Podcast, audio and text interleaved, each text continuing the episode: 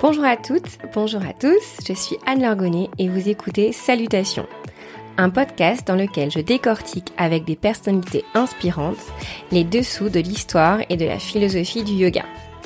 Deux petites nouveautés pour cette saison 2. Des épisodes solo dans lesquels je partagerai avec vous mes découvertes et mes questionnements, et des épisodes où vous, auditrices et auditeurs, serez mis à l'honneur. Si vous venez de découvrir Salutations, bienvenue Sachez que vous pouvez aussi me suivre sur Instagram. Vous pourrez bientôt y découvrir en avant-première mes invités et leur poser toutes vos questions. Si vous aimez Salutations, partagez vos coups de cœur sur Instagram ou laissez-moi un commentaire sur Apple Podcast. Je suis toujours ravie de vous lire et c'est ce qui est de plus efficace pour faire grandir cette chouette communauté. Bonjour à toutes et à tous. Aujourd'hui, pas d'invité, juste moi et ma voix. Voici le premier épisode solo que je souhaitais faire sur l'histoire et la philosophie du yoga.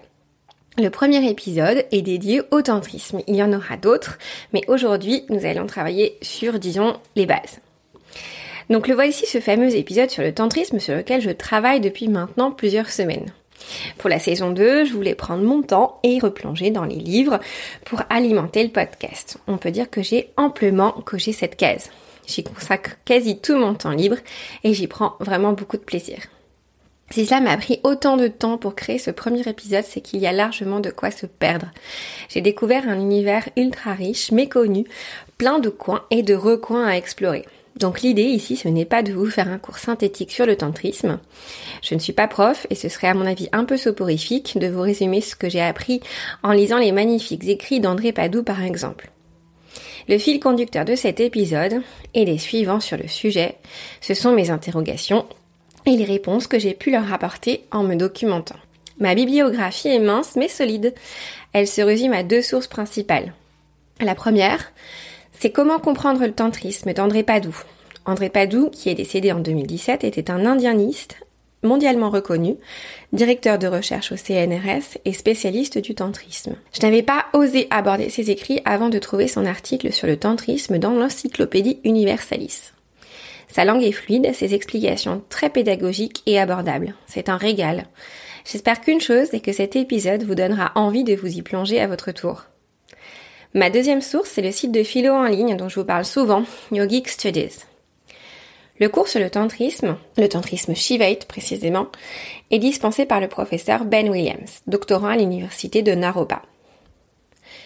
Ces cours sont accessibles, mais pour moi, cela manquait de structure. J'ai vraiment eu besoin de me plonger dans le livre d'André Padoue pour approfondir et remettre les concepts abordés dans le bon ordre. Dans les cases, quoi. Ce qui est super chouette avec ces cours en ligne, c'est qu'il y a toujours une partie questions-réponses. Et devinez quoi, la plupart des apprentis yogis ont les mêmes questions que moi. Donc tout ça pour vous dire que mon approche est personnelle, que je réponds à mes propres interrogations et que forcément j'y mets le filtre qui est le mien mais que je ne souhaite convaincre personne ou juger telle ou telle pratique de yoga. L'idée dans cet épisode, c'est de vous embarquer avec moi dans mes réflexions comme je le fais à chaque fois dans mes interviews. Et surtout vous donner envie de questionner l'histoire et la philosophie du yoga, bien sûr. Allez, c'est parti. Ce premier épisode est une sorte d'introduction et d'initiation à l'histoire du tantrisme. Je vais d'abord prendre le temps de vous expliquer pourquoi je me suis intéressée à ce sujet. Dans une deuxième partie, j'explore la façon dont le tantrisme est arrivé jusqu'à nous avec tous ses clichés. Et dans la dernière partie, je m'intéresse au fondement du tantrisme sous forme de questions-réponses avec moi-même. Allez, sans transition, première partie. Pourquoi comprendre le tantrisme m'est apparu essentiel dans ma démarche de yogi? Eh bien pour pas mal de raisons plus ou moins valables. Je dois bien avouer que je ne je ne me suis vraiment rendu compte de l'importance du tantrisme dans le yoga qu'une fois toutes ces lectures effectuées.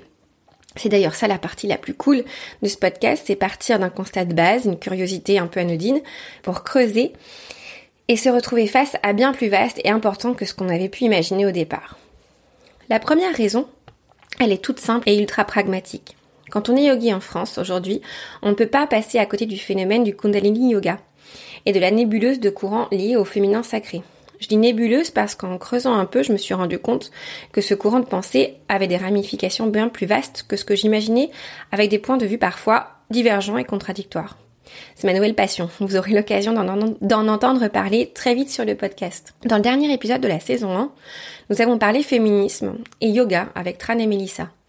Et j'ai mis dans le même panier tantra, féminin sacré et tutti quanti en disant que j'étais plutôt sceptique face à ce, ce que j'ai qualifié de mode. Ah, c'est un raccourci un peu trop facile, on me l'a fait remarquer et à juste titre, d'où mon envie d'aller creuser. J'avais donc envie de comprendre ce que relie le Kundalini, pratiqué aujourd'hui, et le tantrisme, que l'on pourrait dire classique. Ce qui m'a intrigué dans le Kundalini, c'est l'omniprésence des mantras, en senserie que je ne maîtrise pas. À quoi est-ce que je fais référence lorsque je les prononce? Qu'est-ce que j'honore? Parfois, lorsqu'on pose la question, on répond aux élèves que l'on peut honorer ce que l'on veut. Sa pratique, la terre, le ciel, son Dieu, peu importe. Pourquoi pas? Mais cette réponse ne me suffit pas à moi. Je suis athée et plutôt anticléricale. Lorsque je vais dans une église pour célébrer une messe, je le fais en conscience, je fais des choix. Souvent, je participe au chant pour honorer la pratique et les croyances de mes voisins et des personnes que j'aime et qui, elles, sont croyantes. En revanche, je ne prononce pas le Notre Père. Cette parole est sacrée pour ceux qui la prononcent et je n'y adhère pas. Alors ma question est la suivante. Est-ce que j'adhère au mantra, au bagage culturel qu'ils portent, à leurs valeurs sacrées Spoiler alerte, je n'ai toujours pas trouvé la réponse, mais je sais mieux où chercher. J'étais aussi très intriguée par tous ces mouvements répétitifs. On connaît bien aujourd'hui la puissance de la répétition pour intégrer une pensée. C'est puissant, mais mal dirigé, cela peut avoir des conséquences dévastatrices. D'où ma méfiance. À ce titre, vous pouvez écouter un podcast qui s'appelle Méta de choc. C'est un très bon podcast qui met en garde contre les pratiques New Age, souvent inspirées de pratiques et de croyances ancestrales, mais transformées et dévoyées par quelques individus et qui parfois peuvent faire adhérer certaines personnes fragiles à des sectes dangereuses. L'épisode 14, qui raconte le parcours de Maud, à travers ses expériences de Reiki, de Tantra, est édifiant. Il montre surtout que ces pratiques mises entre de mauvaises mains peuvent avoir des conséquences dangereuses sur la vie d'autrui. Cela ne veut absolument pas dire qu'on ne peut pas adhérer ou pratiquer, mais qu'il est toujours nécessaire d'avoir dans un coin de sa tête une vision critique. La ritualisation dans le Kundalini m'a aussi intriguée. J'adhère complètement au fait que nous avions besoin de rituels pour trouver un cadre. On en manque cruellement dans notre société. Beaucoup plus du point de vue de la relation aux autres que dans notre relation à soi, je trouve. Mais c'est un autre sujet. Je me demande pourquoi nous avons cette envie profonde de retrouver un cadre religieux, certes exotique, mais religieux tout de même. Cette question, je me la pose à moi et pas seulement aux autres.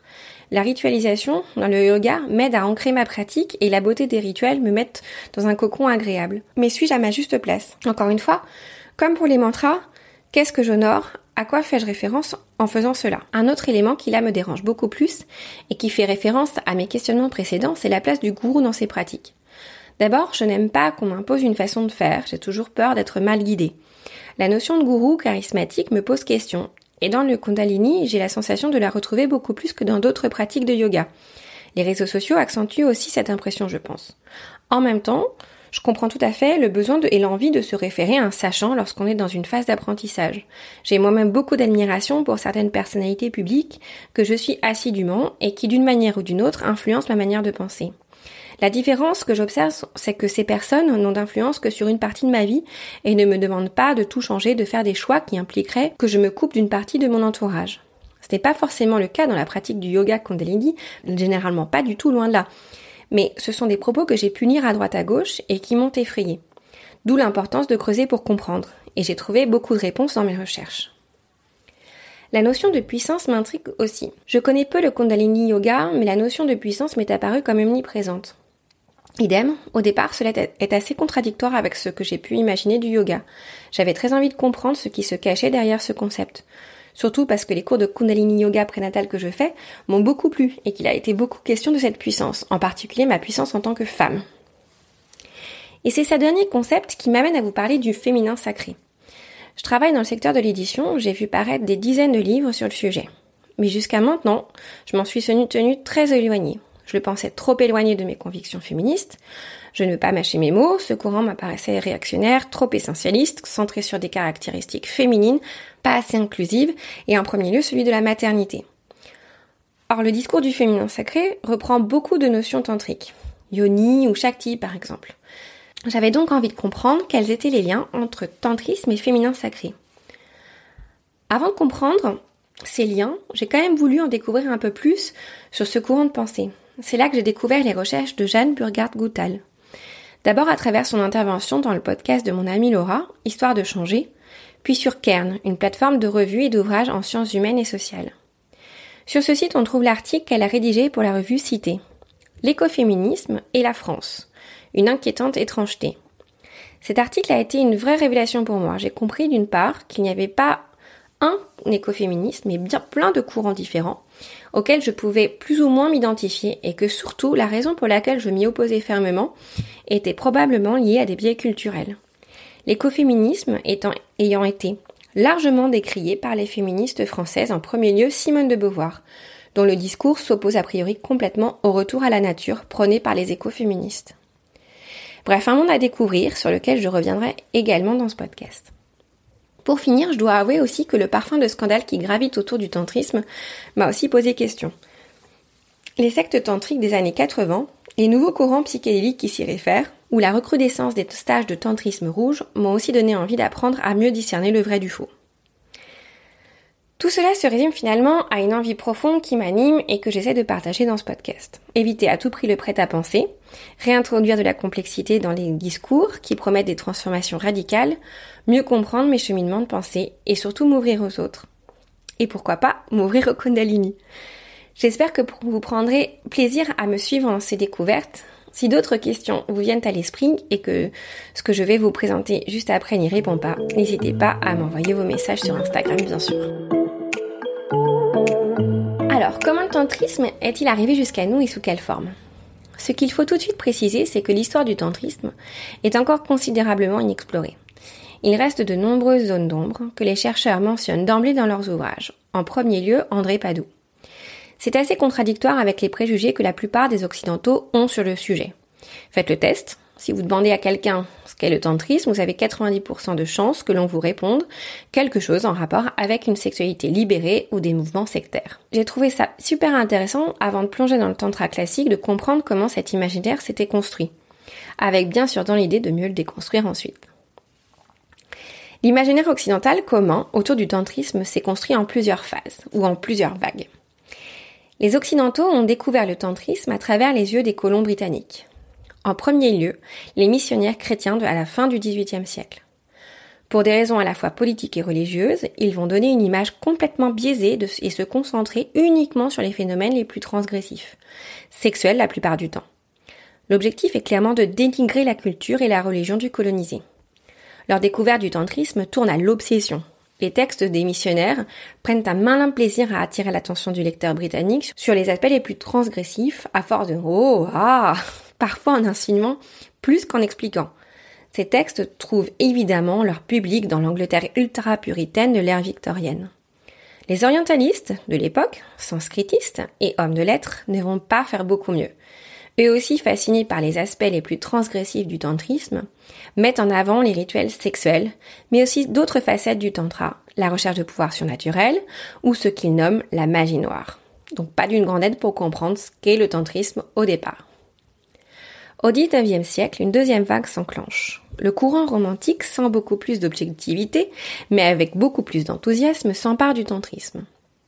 À la même époque sont traduits les Kama Sutras, qui ne sont pas issus du tantrisme, mais qui ont été copieusement amalgamés au tantrisme dans l'esprit commun, renforçant l'image basée sur une sexualité libérée. Au XXe siècle, l'heure est à la mondialisation et le tantrisme n'échappe pas au phénomène. Marie Koch, dans son livre Le yoga, une histoire monde, explique comment le yoga s'est petit à petit occidentalisé par vagues successives. Le tantrisme, en tout cas sa version occidentalisée, emprunte à peu près le même chemin. On connaît moins bien cette histoire en grande partie parce qu'elle n'a pour l'instant pas fait l'objet d'études contrairement au yoga postural. Pour autant, il existe plusieurs gourous autoproclamés qui ont considérablement influencé notre vision du tantra, en important des aspects plus ou moins traditionnels et en les adaptant aux aspirations occidentales. Parmi eux se trouve le très controversé Pierre Bernard, ou Pierre Bernard. C'est un Américain, il ne faut pas se tromper. Cet homme se fait connaître par ses pratiques très spectaculaires du Hatha Yoga qu'il a importé d'Inde. Il fait même la couverture du New York Times, où on le voit entouré de médecins cherchant à vérifier son état de mort transcendantal. Il fonde avec sa femme les premiers instituts tantriques, où se presse une foule de gens, souvent de la haute société il crée un empire ultra lucratif qu'il finit par fermer après plusieurs scandales d'agression sexuelle. Pour la petite info, il se reconvertira en banquier, CQFD. Il est critiqué pour avoir largement contribué à définir le tantrisme dans l'esprit occidental, américain surtout, comme des pratiques sexuelles menant à des expériences mystiques. La quatrième vague est celle des années 60-70 et de la révolution sexuelle. Le tantrisme est alors vu comme un outil pour explorer des états de conscience altérés, pouvant mener à l'illumination. Ceux qui portent ce message sont des pionniers de la période psychédélique. Il s'agit d'influents penseurs et scientifiques, membres d'universités américaines prestigieuses. Parmi eux, Aldous Huxley, chercheur au MIT, s'intéresse très tôt à l'hindouisme et aux pratiques tantriques et explore ensuite très vite d'autres voies, notamment celle du chamanisme, et expérimente des substances comme la mescaline. À Harvard, le très controversé psychologue Timothy Leary s'intéresse également aux expériences psychédéliques avec son camarade Richard Alpert, futur leader spirituel Ramdas. Ils sont les fers de lance de la contre-culture américaine et entraînent dans leur sillage toute une génération. Pour eux, le tantrisme est un outil ultra puissant de ritualisation des expériences psychédéliques ils finiront par emprunter des chemins opposés. Timothy Leary celui du LSD et Ramdas celui du yoga et de la spiritualité. La sexualité n'est pas au cœur de leur recherche, mais ils feront tout de même la promotion du tantrisme en ce sens, renforçant ainsi les amalgames bien installés. La cinquième et la plus folle, c'est celle des années 80 et des sectes New Age. Incarnée par le très sulfureux gourou Bhagwan Sri Rajneesh et sa secte du même nom. Dans les années 70, Rajneesh crée un ashram en plein cœur de Pune en Inde. Il fonde sa doctrine sur un savant mélange de pensée hindouiste, de pratiques sexuelles tantriques et de libéralisme matérialiste. Des milliers de jeunes occidentaux s'y pressent pour vivre une vie plus libre et plus vraie, rejetant le puritanisme et les dogmes de la pensée occidentale, mais pas sa quête de puissance visiblement. Rapidement, la secte dérange le pouvoir indien et Rajneesh décide de, en secret de relocaliser son ashram aux États-Unis dans l'État paumé d'Oregon. En quelques mois, la secte récolte des millions auprès de ses adeptes et fait construire une ville pouvant accueillir jusqu'à 10 000 personnes. C'est le début d'un combat complètement fou qui va opposer cette communauté au système judiciaire américain. Cette épopée est racontée dans le génial documentaire Wild Wild Country visible sur Netflix.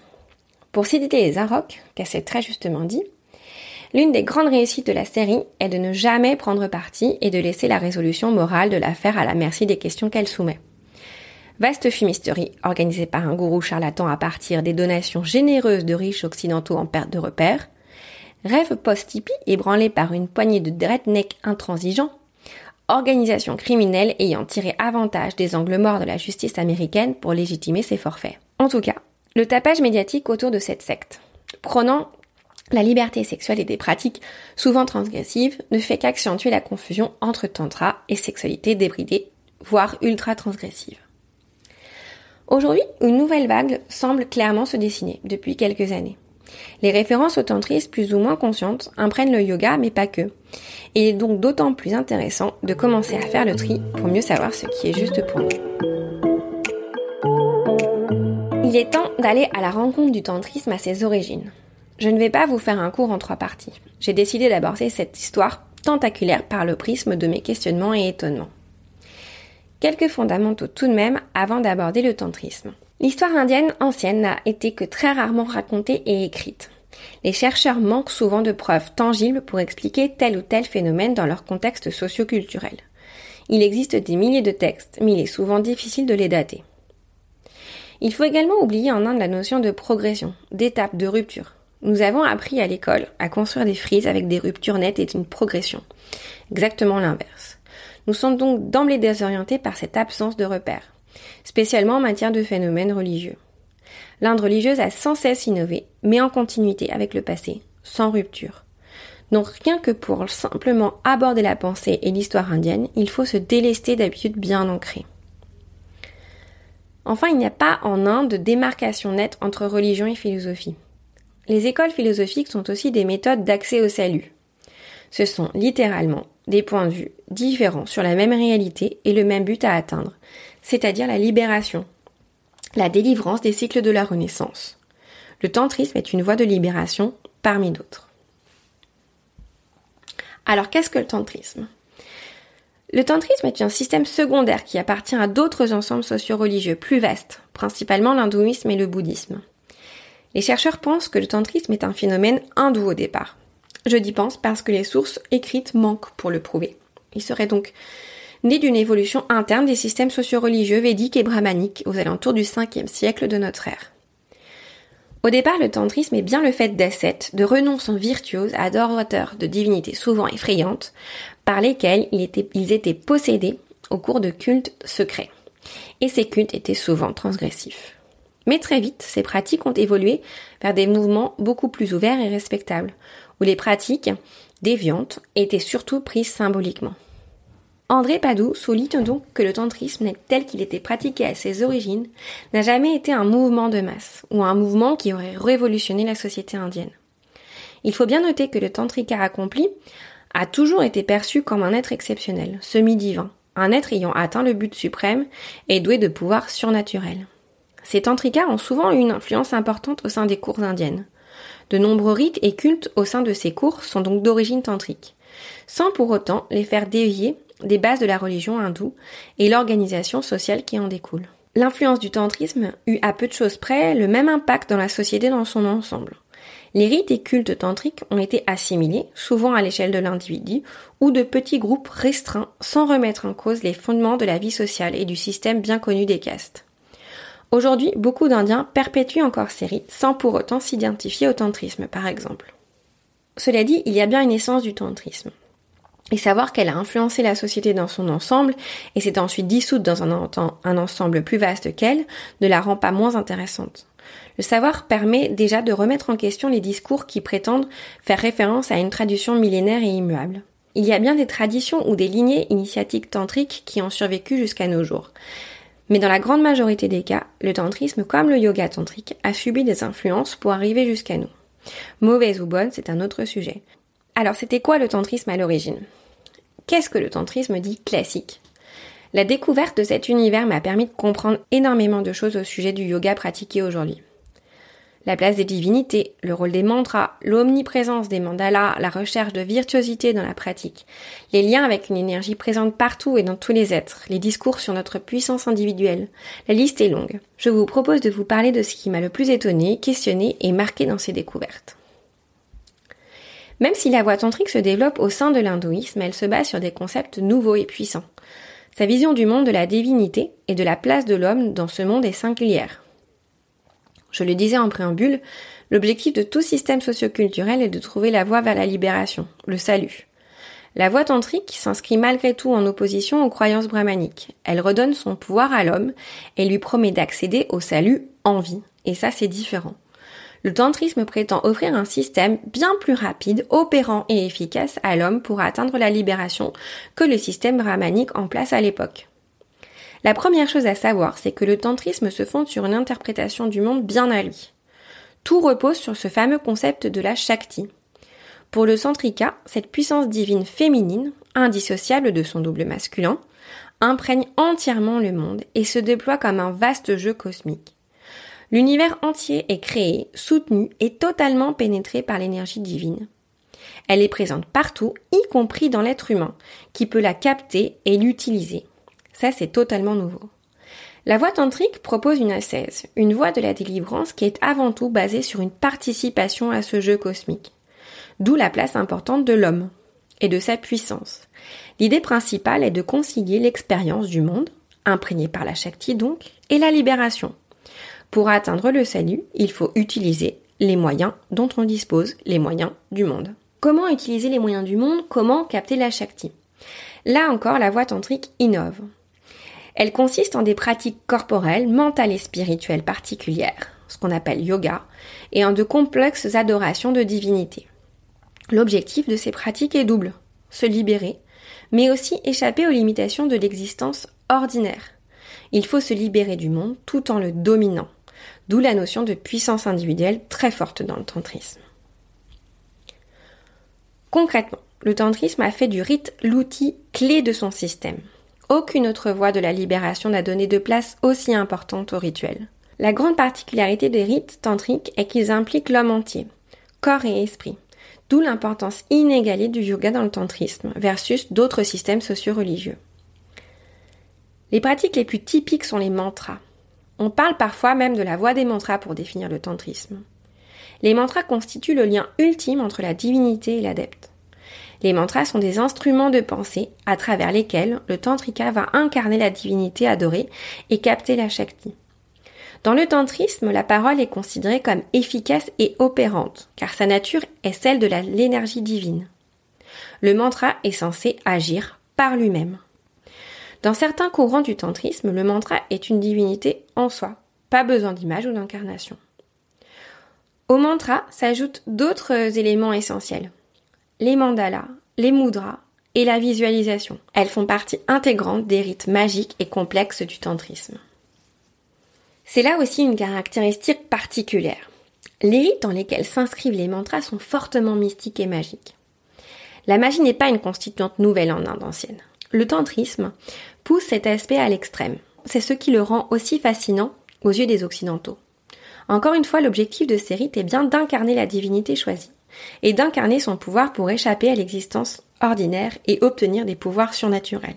Les aspects les plus transgressifs aux origines du tantrisme ont donné cette empreinte magique, même s'ils ont vite disparu au profit de pratiques plus symboliques. Mais attention, n'est pas tantrika qui veut. Le mantra ne peut être efficace que s'il est d'abord reçu par l'adepte, régulièrement, puis maîtrisé par lui au terme d'une assesse particulière, généralement lente et complexe. D'où l'emphase mise sur le gourou et l'initiation au sein de la voie tantrique. Les sectes originelles tantriques sont au départ secrètes. Pour y accéder, une initiation complexe doit être reçue auprès d'un gourou. Pour autant, le tantrisme dépasse le système des castes, puisque très rapidement l'initiation se veut ouverte à tous, même aux femmes. Donc on est face à un système fermé dans son organisation, mais bien plus inclusif que le système brahmanique. En lisant ça, j'ai pensé voir des germes d'un courant révolutionnaire. Mais ce serait mal interpréter ces signaux. Le tantrisme n'est pas un courant politique. Il se borne à la sphère privée et s'est très vite intégré au système brahmanique sans s'y substituer. Malgré tout, je suis évidemment ultra curieuse d'aller creuser les lignées les moins orthodoxes et celles qui ont notamment permis de faire émerger des lignées de femmes gourous. La place de la femme dans le tantrisme est particulière. Il ne faut pas se méprendre ici non plus. La voie tantrique n'est pas une révolution féministe au sens politique du terme. Au départ, le tantrisme est un système créé par les hommes et s'inscrit dans une hiérarchie homme-femme bien ancrée. L'image de la femme dans le tantrisme est avant tout celle de la divinité, mais n'implique pas forcément un empouvoirment des femmes dans la société indienne ancienne. Malgré tout, la voie tantrique rebat les cartes et va réussir à faire émerger des lignées féminines, ce qui est assez rare pour attiser notre curiosité et nous donner envie de creuser le phénomène. Ce sont aussi ces sectes-là qui nous inspirent aujourd'hui. Certains courants écoféministes, sans forcément les nommer, s'en inspirent fortement. La vision tantrique du monde fait écho à beaucoup de nos préoccupations et attise notre curiosité. On aimerait trouver des réponses dans cette sagesse ancienne pour mieux appréhender les difficultés auxquelles nous devons faire face. D'où l'importance aussi de bien comprendre de quoi on parle.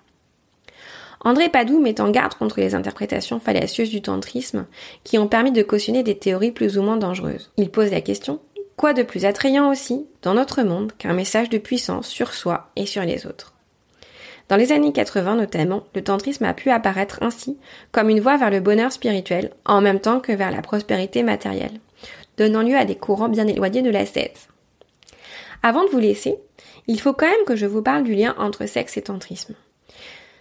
Bien qu'ultra édulcoré et interprété à part les occidentaux pour en faire un objet de fascination et d'interprétation en tout genre, ce lien a des fondements bien réels. Le tantrisme est imprégné de symbolisme sexuel masculin-féminin. L'univers tantrique est le fruit de l'union sexuée entre une force masculine et une force féminine, la Shakti. Cette union marque le point de départ du cosmos, comme celui de son retour à l'origine. Toujours ce fameux cycle. On retrouve ce symbolisme dans tous les rites, pris de façon plus ou moins symbolique certaines sectes transgressives allant jusqu'à déployer des rites sexuels impliquant des échanges de fluides, l'objectif étant toujours de recréer et de faire sienne cette union sacrée pour se libérer. Voilà, je crois que j'arrive au bout de mon essai de synthèse sur les origines du tantrisme et de son histoire. Maintenant, il reste tout un monde à explorer, plus en détail. Le yoga issu du tantrisme, bien sûr, les sectes shivaïtes plus ou moins transgressives, les divinités incroyables du panthéon tantrique, la richesse des mantras et j'ai bien l'intention d'en parler avec vous. En conclusion, reprenons les mots d'André Padoue. La vision tantrique du monde est une vision globale de l'univers, sentie comme un lieu de force à la fois divine et humaine, transcendante, en même temps qu'immanente et incarnée. S'y ajoute une vision de l'être humain en tant que partie intégrante et active de cet univers, dont les éléments vécus le font participer au cosmos et l'aident à y vivre. Salutations, c'est fini pour aujourd'hui. Merci d'avoir écouté cet épisode. Si vous avez des commentaires ou des questions, n'hésitez pas à m'en faire part sur Instagram. À très vite